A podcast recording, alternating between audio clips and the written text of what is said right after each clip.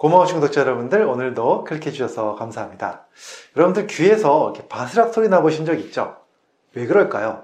그럴 때는 바로 귀청소를 하는 경우가 되게 많은데 사실 귀청소, 귀지를 파는 것 함부로 하면 되는 것일까요? 사실 이비인후과 의사들은요 전문가들이죠. 이분들은 전반적으로 이렇게 얘기를 합니다. 귀지를 집에서 주기적으로 파는 것은 하지 않는 것이 좋겠다. 왜 그럴까요? 거기에 대한 이야기 말씀드리고 그 다음에 또 귀지를 파야 하는 경우에는 어떻게 안전하게 팔 수 있을 것인지 여기에 대해서 말씀을 드려보도록 하겠습니다. 자, 오늘 영상 끝까지 봐주시고요. 도움이 되셨다면 좋아요, 구독, 알림 설정 해주시면 감사하겠습니다.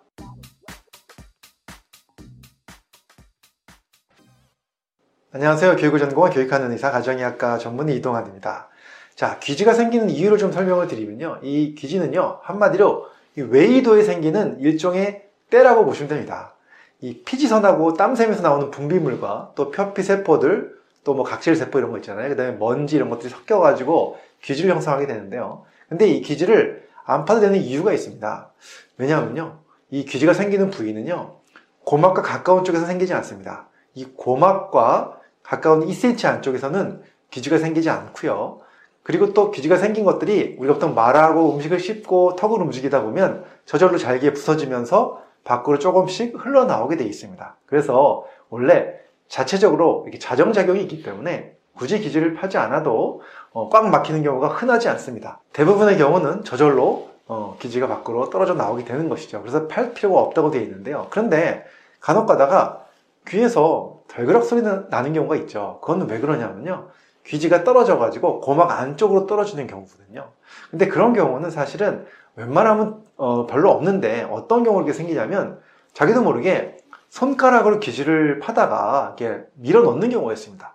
또는 우리가 샤워하고 나서 면봉을 이용해서 이렇게 어, 움직이다 보면 자연스럽게 면봉으로 인해서 이 귀지가 안으로 밀려 들어가면서 조각이 나고 그것이 고막 안쪽으로 떨어지면서 달걀 소리가 나는 경우가 있죠. 사실 이런 경우는 어, 집에서 파기가 어렵습니다. 이럴 때는 이민누과 가셔가지고요. 귀청소를 한번 해주셔야지 안전하게 어, 그런 소리가 나지 않도록 빼낼 수가 있다는 거죠. 자, 여기서 몇 가지 주의점을 좀 말씀을 드리려고 하는데요. 사실 우리가 어, 목욕하고 나서 또는 샤워하고 나서 귀에 물이 좀 들어갔을 경우에 면봉으로 이렇게 해가지고 귀를 닦는 경우가 많은데 이때 주의하실 점이 있습니다.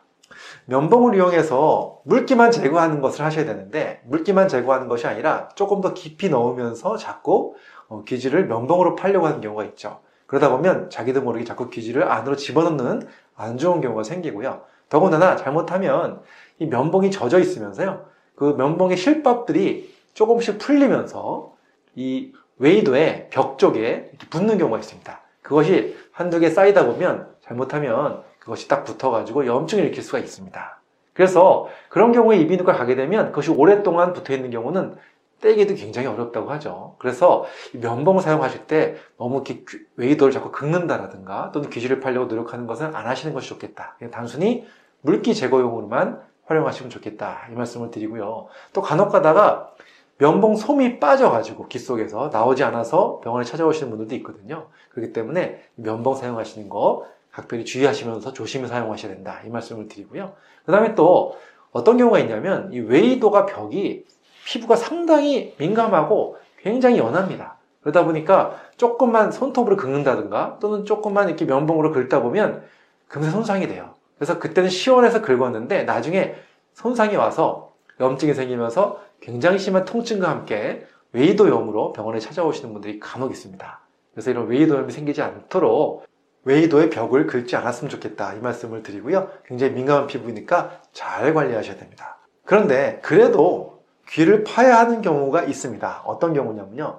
대부분은 저절로 귀지가 떨어져 나오지만 이 자가 청소 기능이 안 되는 분들이 간혹 있어요. 그러다 보면 이것이 쌓여가지고 귀를 꽉 틀어막는 경우가 있죠, 귀지가. 이런 경우는 어쩔 수 없이 귀지를 빼야 되는데, 자, 이럴 때도요, 그냥 억지로 집에서 빼려고 하면 오히려 안으로 밀어 넣으면서 더 안 좋을 수가 있죠. 그런 경우는 우리가 귀지 제거액이라는 것이 있습니다. 액체로 돼 있어서 귀지를 녹이는 약이 있거든요. 이것을 넣고 어, 조금 시간을 걸리다 보면 쓱 녹아서 흘러나오는 그러한 약을 활용하시는 게 도움이 됩니다. 물론 이것도요, 조심하셔야 될 부분이 있습니다.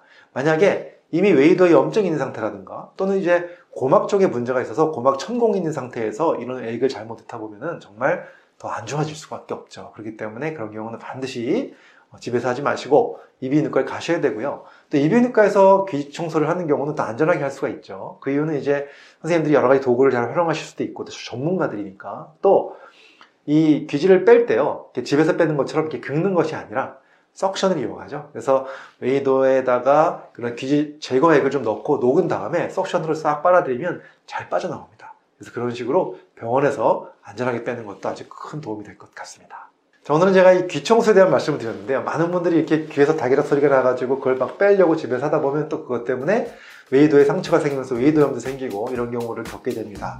이런 것도 주의하셔서 여러분들 귀청소 그냥 주기적으로 막 하려고 하지 마시고요. 이것도 꼭 필요하면 병원에 가셔서 확인하시는 것 잊지 않으셨으면 좋겠습니다. 여러분들 건강하고 행복한 생활 되십시오. 감사합니다.